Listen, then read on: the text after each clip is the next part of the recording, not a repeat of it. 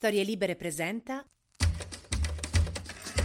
21 settembre 2022, io sono Alessandro Luna e queste sono le notizie del giorno.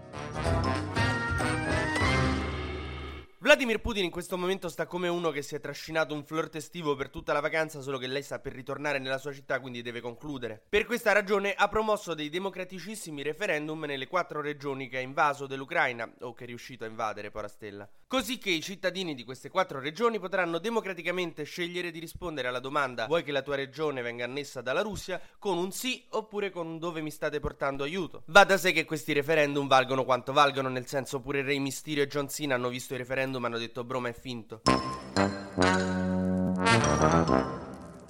Nel frattempo Putin ha annunciato che avrebbe fatto un grande discorso alla nazione con importantissime novità, ma le ore passavano e lui non si presentava, chissà dove è finito Putin. Pareva che dovevamo aspettare una diretta di Conte durante il lockdown. Alla fine invece di ieri sera l'ha fatto stamattina, perché poi qualcuno se lo scorda ma c'ha l'età sua Putin a una certa, tipo alle 7 di sera inizia a diventare ora di andare a dormire di mattina sta pimpantissimo. E niente, ha annunciato la mobilitazione parziale, che vuol dire che tutti quelli che hanno almeno un rene, un polmone e un fucile devono pigliare e andare in Ucraina, gettando il panico tra gli appassionati di paintball. Poi ha continuato a dire che l'Occidente li sta danneggiando. Sì, vabbè, sì. Ma non è manco un segreto, cioè lo stiamo facendo apposta.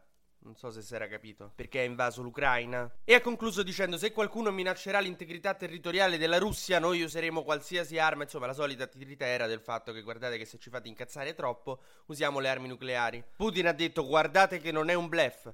Però è un blef. Nel senso che le guerre nucleari, che non ci sono mai state finora, ma si sa come sarebbero se dovessero mai avere luogo, di base vanno così. Il primo che colpisce è quello che perde, per questo sono guerre insensate. Perché se io lancio un missile nucleare, poi tutti quelli dell'altro schieramento mi inonderanno di... Cioè a me basta lanciarne uno per essere devastato completamente dai missili nucleari di tutto il resto del mondo.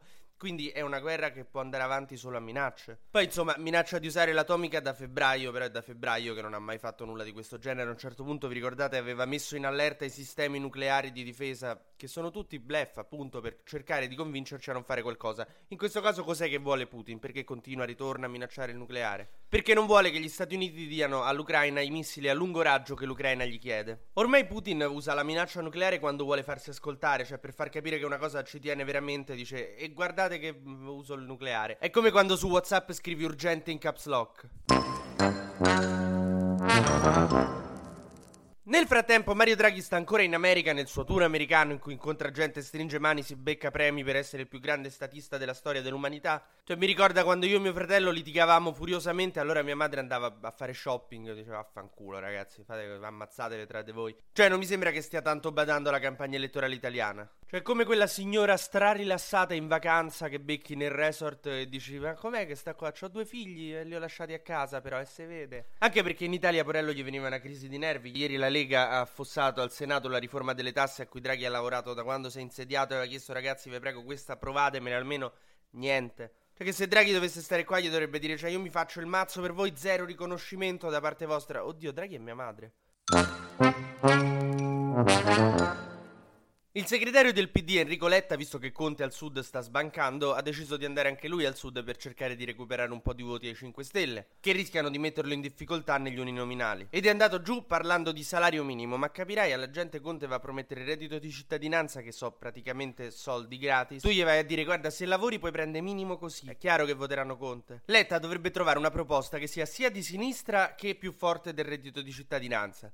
In una parola, Messi al Napoli.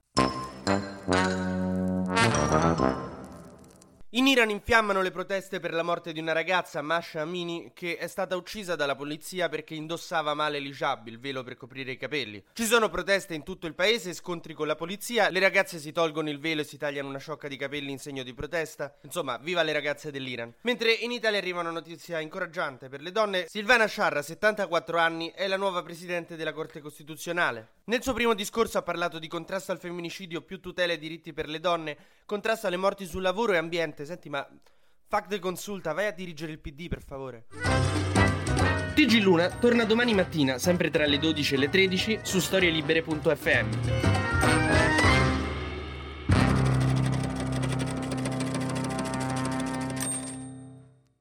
Una produzione storielibere.fm di Gianandrea Cerone e Rossana De Michele. Coordinamento editoriale Guido Guenci.